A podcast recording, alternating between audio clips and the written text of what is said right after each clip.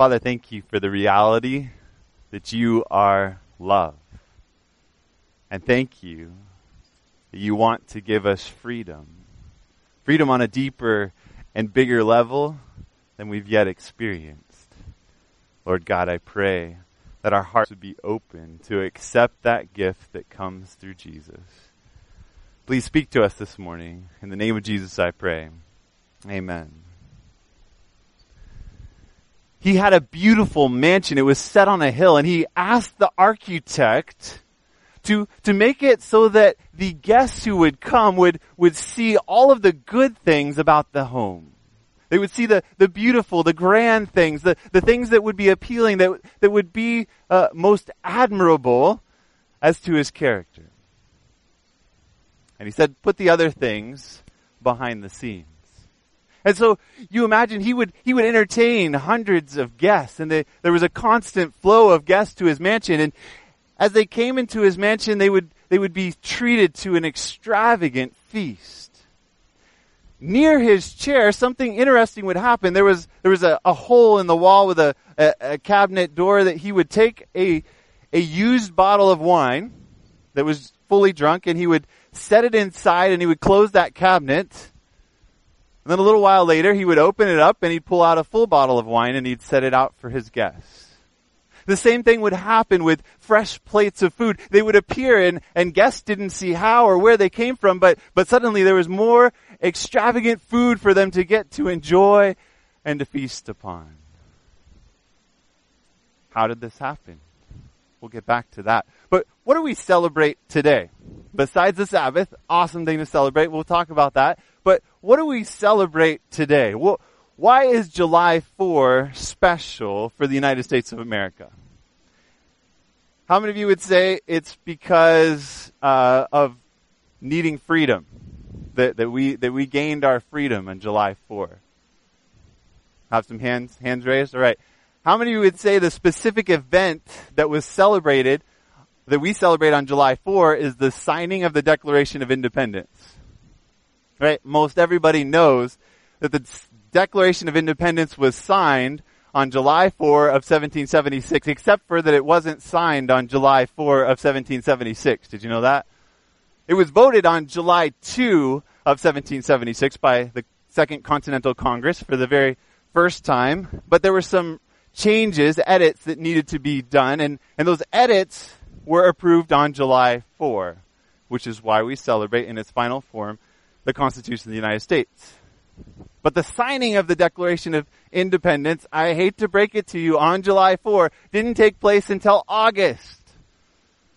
Sometimes history looks one way, but in reality, there's some deeper things that we might miss as we look at history.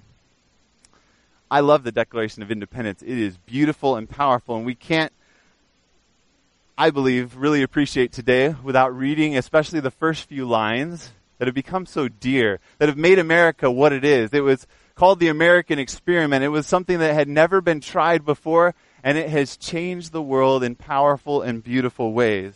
And we're thankful for that. It says this, we hold these truths to be self-evident that all men are created equal, that they are endowed by their creator with certain unalienable rights, that among these are life, liberty, and the pursuit of happiness. That to secure these rights, governments are instituted among men, deriving their just powers from the consent of the governed. It's beautiful. It's, it's founded on this principle that, hey, everybody can recognize the fact that God created every person. Every person is of value. They're created equal and they have undeniable rights to liberty and the pursuit of happiness. And then it goes on to say, and, and, and they shouldn't be governed by some king who's t- oppressing them and forcing them to obey, but instead, it should be their consent to be governed.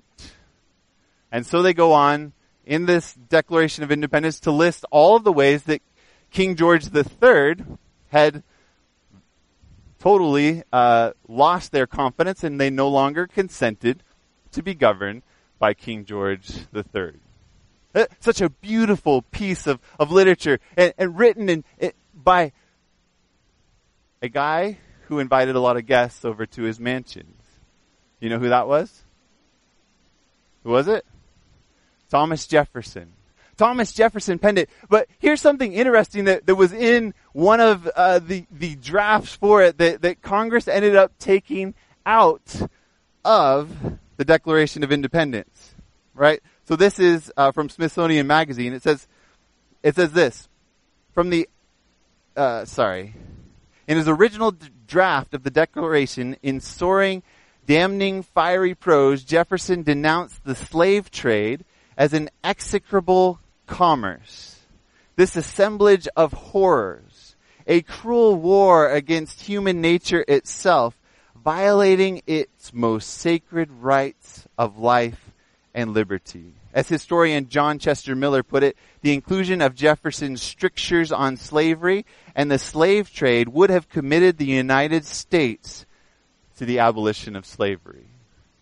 Wow, that was almost right there in the Declaration of Independence. Thomas, Jeff- Thomas Jefferson saw it. He said, hey, everybody's created equal with unalienable rights. They deserve to have liberty. And this was almost in the Declaration of Independence. But it wasn't. You know, in the Bible, there's a story that reminds me of the Declaration of uh, Independence. There's multiple of them, but think back to when the children of Israel were enslaved in Egypt. Think about what it would have been like to be a slave for 400 years. That's all that your family had known. Well, I shouldn't say exactly 400 years. We don't know the exact time frame when they began to be enslaved, but, but for generations, we presume, all you knew was slavery. Wake up in the morning, you didn't have an option. You got a whip to your back, you picked up bricks, you, or you made bricks for these monolithic uh, statues that were being created to honor the Egyptians. This, this was the life of an Israelite. They were defined by making bricks and, and when God came to try to deliver them, to get them out of their slavery, things only got worse. You remember when Moses came? And he begins to try to, hey, I'm going to set you, uh, God's going to set you free and, and I'm going to go talk to Pharaoh. So he goes and talks to Pharaoh and then Pharaoh says, oh yeah? You guys are lazy, huh? Well now collect your straw and make your quota of bricks. That'll keep you from wanting to get this liberty that you're talking about. And so, they began to complain to Moses, this is terrible, we can't keep up with this. And, and they were beaten and they were totally mistreated. And all they knew was every morning you woke up, seven days a week, you spent all of your time trying to get by in life, trying to make enough bricks so you didn't feel a whip on your back. That was the life of an Israelite. But God stepped in when they were like, hey, okay, Moses, go away. We don't want you anymore.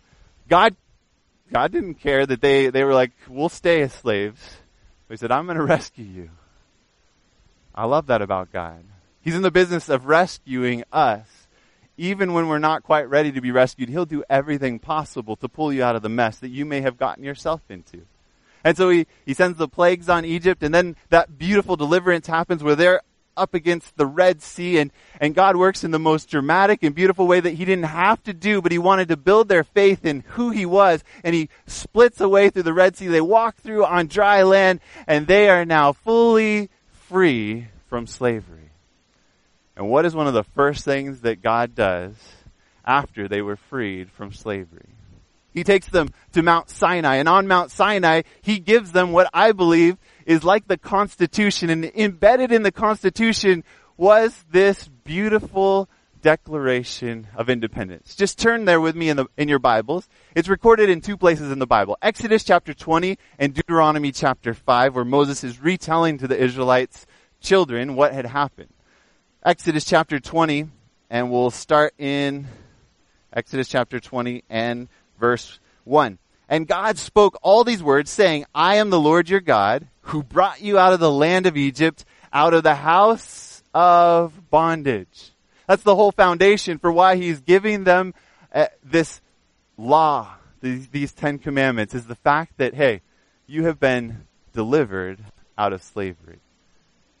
And they had totally forgotten about this beautiful law of love that God had, had, had taught them from the very beginning, and, and they had totally just become consumed with trying to get by as slaves. And now they're free, and they're trying to figure out what life is all about. And so he gives them this law.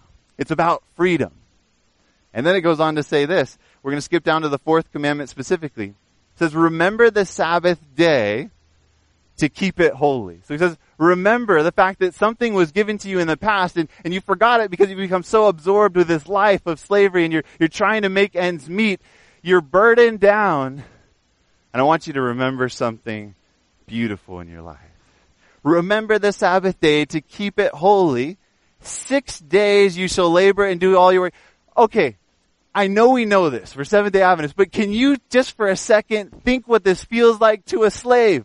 You now have a new master and he's, he's laying down the guidelines for your life. All you know is that you had to work endless hours making bricks for some tyrant. And now you have a new master. What is he like? Who is this being? Do you really want to serve him? Do you really want to love him? And here's what he says. He says, look, I want for you to work six days. Okay. Hang on a second. There's seven days in the week. What comes next? Imagine what this feels like to a recently freed slave. But the seventh day is the Sabbath of the Lord your God. In it you shall not do any work, you nor your son, nor your daughter, nor your male servant, nor your female servant, nor your cattle, nor your stranger who is within your gates. For in six days the Lord made the heavens, the earth, the sea, and all that is in them, and rested on the seventh day. Therefore the Lord blessed the Sabbath day and hallowed it. Huh.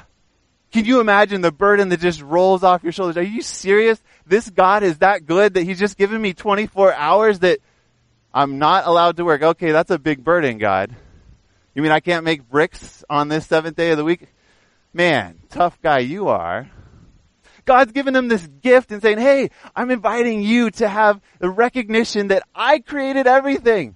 All men are created equal with unalienable rights. I want you to recognize me as the creator and to take a day to build that relationship with me. To have this opportunity to get to know what kind of God of love that I am. So Deuteronomy chapter 5, Moses is telling to the descendants of those who have been in the wilderness for 40 years, uh, he's telling them exactly what the Ten Commandments are all about and what God said to them. But notice the only difference in number, in, uh, sorry, Deuteronomy chapter 5. If you flip over to Deuteronomy, these are the last sermons of Moses. In Deuteronomy chapter 5, again at the beginning of it, in verse 6, it says, I'm the Lord your God who brought you out of the house of, out of the land of Egypt, out of the house of bondage. The, the ground for the law of God was saying, hey, look, why I want you to accept that, that you should trust me in, in this beautiful law of love that I've designed for the universe. The reason that I want you to trust me to, you might say, like the, the uh, Declaration of Independence says to consent to be governed by me? That's the way God operates. He invites us to consent to His government. He, he says, look, remember, I delivered you out of slavery. You were asking me to stop, and I wouldn't stop. I was determined to save you. And I brought you out, and now here is how you continue in that beautiful experience of freedom as you get to know me more and more. Now look at the one difference in this is in the fourth commandment. Verse 12. Observe the Sabbath day to keep it holy as the Lord your God commanded you.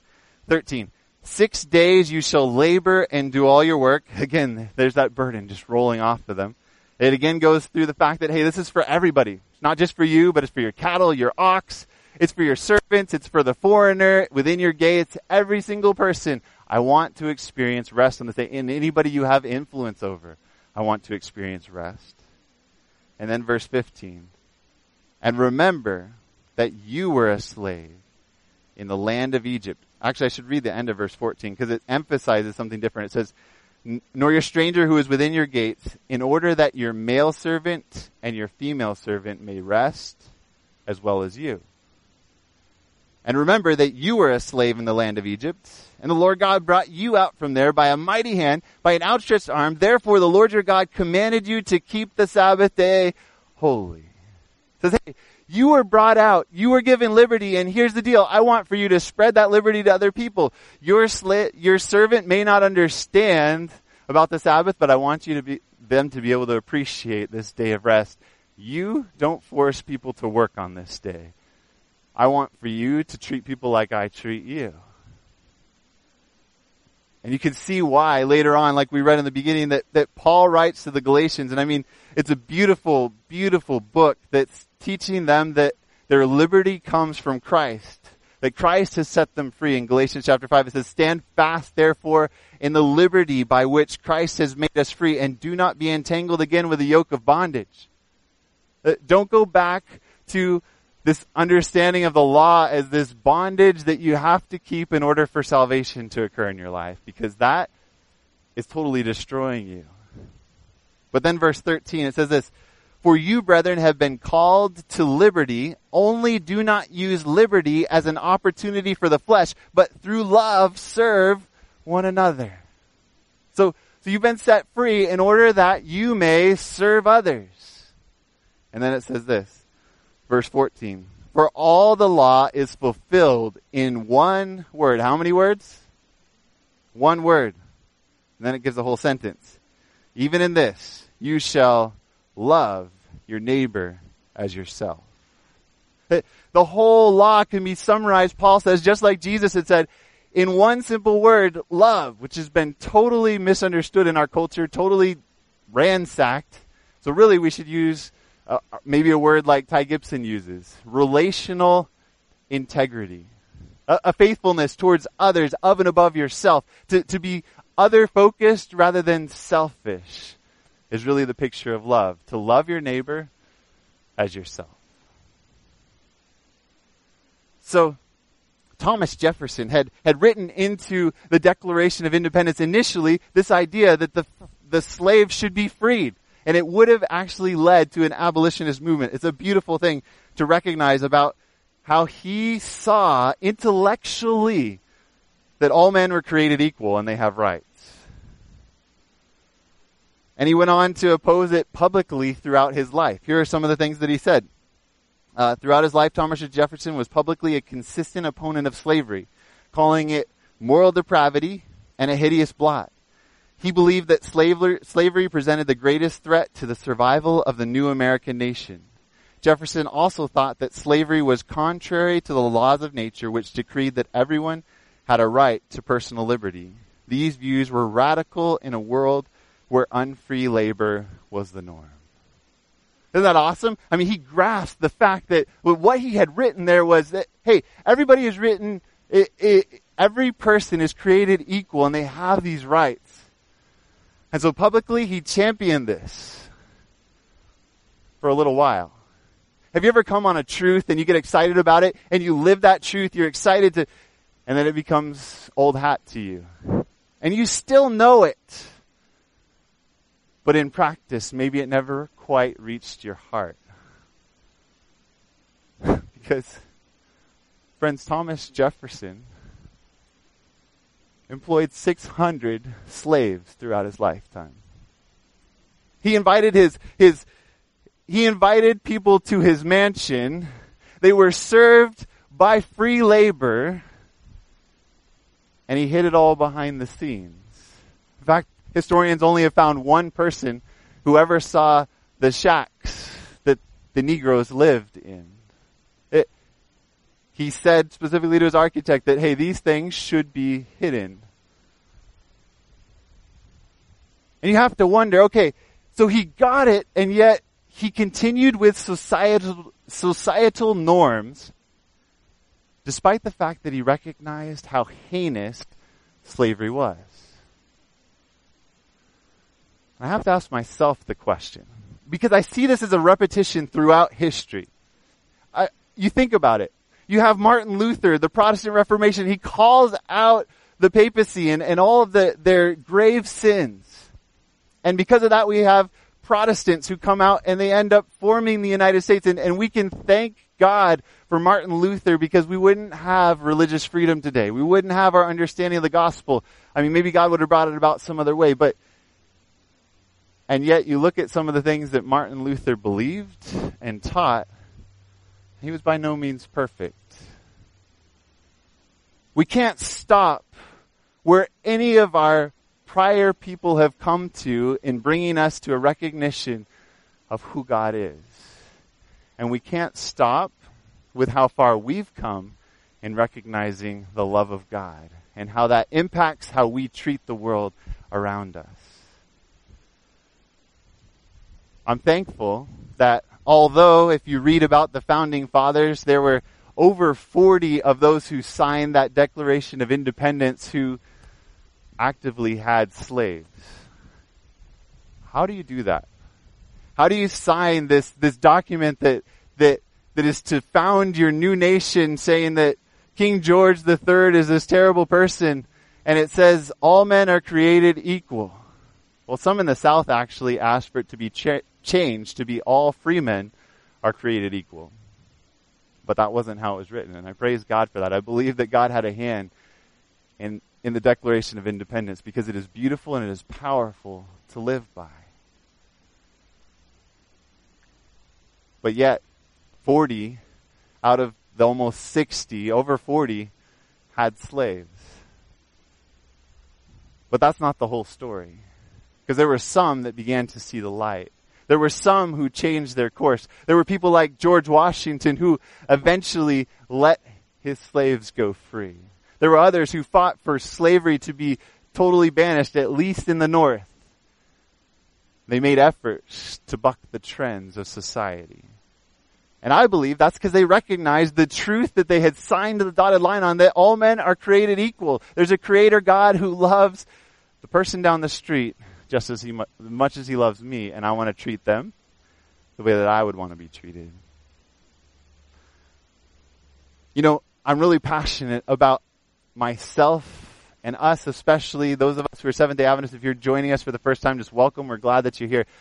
I just especially want to talk about when we recognize the importance of the seventh day Sabbath, when we recognize the importance of the love of God, does that go from head to heart to our actions. I believe that that's why God came to Ezekiel and he says, hey, I'm going to sprinkle clean water on you. I'm going to take your heart of stone and give you a heart of flesh. They understood about the law of God, but he said, I'm going to cause you to walk in my judgments and to keep them. I'm going to give you such freedom that you're going to have the law of liberty in your heart and you're going to delight to do my will. I believe that's why he said, hey, in the new covenant, I'm going to write my law, the same law of love, on your hearts that you can truly love. But you look at how they treated all of that. They, the, the Jews knew that very well. But you go to, to Luke chapter 13 and you see Jesus taking what I believe is the seventh day Sabbath is, is like a declaration of independence and writing what had been become so wrong. Luke chapter 13 and verse 10, it says, Now he was teaching in one of the synagogues on the Sabbath and behold, there was a woman who had a spirit of infirmity 18 years and was bent over and could in no way raise herself up. You just picture what this is like. I mean, this lady, I don't know how severe it was, but imagine trying to live your entire life. You're bent over and, and you have to ask people to reach up to the next shelf and it'd be really awkward to try to speak to you like that all the time or to try to do many things in life. Maybe she was in a lot of pain. I'm not sure. But when Jesus saw her, verse 12 says, he called to her, to, he called her to him and said to her, Woman, you are loosed from your infirmity. And he laid his hands on her, and immediately she was made straight and glorified God. 18 years she'd been burdened with this spirit of infirmity that had doubled her over. And Jesus, when he sees that, he says, no way, I'm not letting that continue. I'm here to give liberty. I'm here to set people free. I'm here to make lives better. You are set free from that burden in your life. Friends, I believe that the world is really burdened right now. And I know from talking to some of you that some of you are really burdened. Maybe you came to church today just feeling like you could barely look up because the burdens of life are crushing you. The fears of life, the, the wondering what's going to happen next in this planet. And, and things aren't necessarily going to get better according to Bible prophecy. Maybe they will for a while, but ultimately this planet is headed towards destruction. And that reality can be a crushing burden in our lives. But Jesus is here this morning to say, hey, I want you to have rest. Come to when you're weary and heavy laden, and I will give you rest. Take my yoke upon you and learn of me. For my yoke is easy and my burden is light. Let that sink in. My burden is light. Can that just help you to stand up a little straighter? Maybe it's the stuff at home. Maybe it's the financial burdens. Maybe it's family things that you're going through. Maybe it's fears for the future. But just stand up a little straighter today saying, Jesus has told me that I have given you a burden that is light. Just come to me and I'll give you rest. Be sheltered under my wings. But look at what happens in verse 14. But the ruler of the synagogue answered, and you think, hey, he's got to rejoice. Church has just seen a miracle. This beautiful thing has just happened. He says, he answered with indignation because Jesus had healed on the Sabbath. And he said to the crowd, there are six days in which men ought to work. Therefore come and be healed on them and not on the Sabbath day. You see, he had the truth up here. You're not to work more than six days a week. But he didn't realize what it was all about in giving liberty and setting the captives free. That's what the law of God was given for. That's what the Sabbath was given for. It was to give you freedom in Christ, to be set free from your financial cares, from your worries at work, all of those things for 24 hours where you can experience a little tiny sliver of what heaven is like and just rejoice in the salvation of a God who loves you more than his own existence. So much so that it drove him to lay down his life for you and your sins on the cross. You know, there's few things that make Jesus really upset in the Gospels. The times when I find him the most upset, in fact, one of the only other times where it actually says Jesus got angry was with a withered man who had his hand healed on Sabbath in the synagogue, and they were looking to see if he was going to really heal that withered hand. Well, look at how he responds here. The Lord then answered him and said, Hypocrites! Do not each one of you on the Sabbath loose his ox or donkey from the stall and lead it away to water it. So ought not this woman, being a daughter of Abraham, whom Satan has bound, and then he just interjects, he says, whom Satan has bound, think of it! And you hear Jesus' voice, think of it. This woman for 18 years. Have you really thought about it? 18 years. She's been burdened by this. And you are abusing the entire picture of who I am and what the law of God is about. For 18 years, be loosed from this bond on the Sabbath. When he said these things, all his adversaries were put to shame and all the multitude rejoiced for all the glorious things that were done by him. Isn't that such a beautiful picture of Jesus? A beautiful picture of what the Sabbath is all about. It's about liberating the captives. It's about setting people free. I encourage you. Have you ever read Isaiah chapter 58 before? Maybe it's time for a revisit because as you look at that chapter that highlights in the Old Testament the value of delighting in God on the Sabbath, it ties it in with setting the oppressed free, with breaking our bread for the hungry. And when these things happen, it says our light will arise. When we really let the law of God move from our head to our heart and we live it out by the power of the Holy Spirit. In Revelation, it tells us why things are the way they are in this planet Revelation chapter 7, it gives us a picture of those in the end who are going to come out triumphant on the other side of this tribulation that, that, that may be coming soon. And it gives us a picture of what they are like and why they are like that. Revelation chapter 7 and verse 1 says this, after these things I saw four angels standing at the cor- four corners of the earth, holding the four winds of the earth, and the wind, that the wind should not blow on the earth, on the sea, or on any tree. This is a beautiful picture. It goes on to say, Then I saw another angel ascending from the east, having the seal of the living God, and he cried with a loud voice to the four angels to whom it was granted to harm the earth and the sea, saying, Do not harm the earth, the sea, or the trees till we have sealed the servants of God on their foreheads. He, do you see what he's saying? He's saying, look, please wait in releasing these winds of destruction. We as a planet have chosen winds of destruction. We've chosen, uh, it says this in the Bible, that we reap what we have sown. The planet is trending towards a disaster. And God is holding it back right now. Things would be a whole lot worse if it wasn't for the fact that God said, hang on, just a minute. Don't let those winds blow yet. And what is he waiting for? He's waiting to do an action in your life, in my life, in every person who will consent to his government, like the Declaration of Independence says, who will accept his law of love, who will recognize that we want to love him because he first loved us and we want to love our neighbor in the same way that Jesus has loved us. And there's going to be a settling further and further into a recognition of that truth and a specifically of accepting the, freedom that comes through the Sabbath. If you haven't really been appreciating the gift of the Sabbath and the freedom that that gives from the enslavement of the world around you, I just want to invite you. Take that into yourself and experience it on a weekly basis. Set aside that time because we are burdened as a society. I, I, just read an article this past week where it said, hey, as far as news articles, people, and, and seeing news, I guess, on TV too, people are basically reaching maximum capacity for what they can process. That's what they're doing in their spare time. Then you have uh, work. Then you have taking care of your family. Then you have your financial concerns. You have all of these different burdens in your life, and God is saying to you, I want you to recognize that I have come to set you free. You shall know the truth, and the truth will set you free.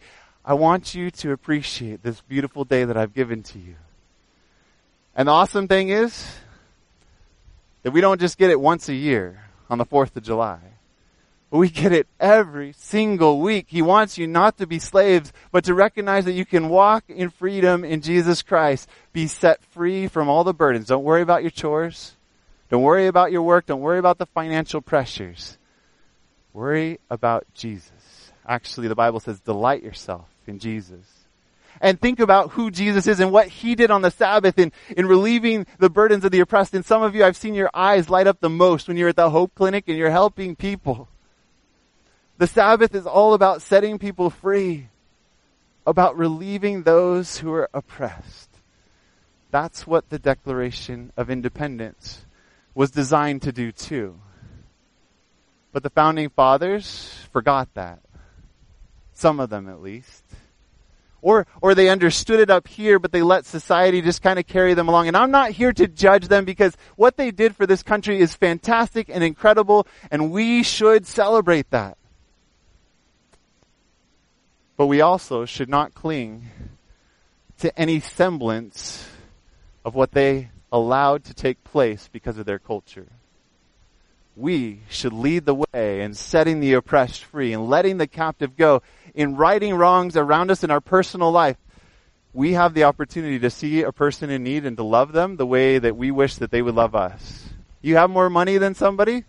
Think about what you wish that that richer person down the street would do for you and go and do it for somebody else. That's the reality of what Jesus tells us to do. You have more education than somebody? Think about what you wish that somebody else who had more education than you would do and how they would come to you and come alongside you and, and give you some, some lessons about life and, and pull up next to somebody and help them to learn how to live life.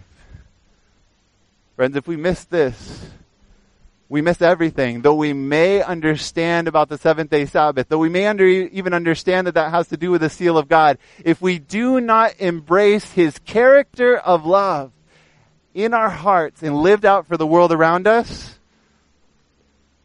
then we won't be sealed. And in the end, we're going to be dreadfully disappointed because we have not consented to a government of love. We've chosen a government of selfishness in conclusion, I just wanted to share something that was uh, noted in our Sabbath school this morning. It's in the Sabbath school lesson for this past week. If you haven't joined our Sabbath school before, we have it every morning at 9:30 on Zoom. Mark Finley has written this quarter's one, and it's on making friends for God. It's a great one to read, learning how to make friends for God. And he said this. He said, Has anyone ever asked you, How is your day going? Or is everything alright with you today? This past week, Lee and I were taking the girls on an evening walk, and we were walking down Main Street in Templeton, and this guy comes past and he's like, Hey, how's it going? I was like, Great, how's it going with you? And he's nearly past me at that point, he says, I'm not doing so well. And it shocked me because you never hear somebody say that. But he said that and I thought, man, what do I do right now? I'm kind of frozen in my chair. I'm like, I'm so sorry, man. And he just kept on walking. And Lee and I were praying for him, asking God, like, what do we do? And I, I wish that I had jumped on the opportunity sooner to, to figure out what he needed, what was going on in his life. But then Mark Finley switches the tables and he says, what if you ask God those questions? God, how's your day going? what kind of response do you think you would receive? Possibly it would be like this. My day has been extremely difficult. Tears filled my eyes as 1,000 refugee camps filled with cold, hungry, crying children. I walked the streets of the world's crowded cities and wept with the homeless and destitute. My heart breaks over abused women and frightened children sold into sexual slavery. I witnessed the ravages of war, the devastating effects of natural disasters, and the painful agony of debilitating, deadly disease. Have you thought about what's on God's heart today? Have you thought about what will help Him more than anything else? Relieve the burden of the oppressed around you. And watch as He opens up doors for you to do the one thing that the Bible says brings Him more joy than anything else and that's to invite people to get to know that creator who created them with un- unalienable rights, that they are created equal. That's the God of love that we serve, and that's what he wants for every human being on this planet. And I don't just want to let Sabbath be up here. I don't even just want to let it get to my heart, but I want to let the Holy Spirit write it in my heart such a way that I delight to do his will, and the world around me is changed forever. Would you bow your heads with me? Father, thank you for the amazing God of love that you are. And God, forgive me. I've been obsessed with myself throughout my life, God. And I'm sick of it. I want to be obsessed with you and with other people. And I recognize that I can't change that. I just invite your Holy Spirit to change my heart, to create in me a clean heart a heart that delights to do your will. Father, I pray that for each of my friends who's here today. God, I thank you for the, the testimony that we heard from Grayson about how our church is doing this in so many ways through the Hope Clinic, the farm. But Father, help us not to rest back on what we've done in the past. Help us just to keep asking you to take us deeper in a recognition of a God of love who sets free, who brings liberty, and who's not content until every captive is set free. Father, please fill us with your Holy Spirit, I pray. In the name of Jesus, amen.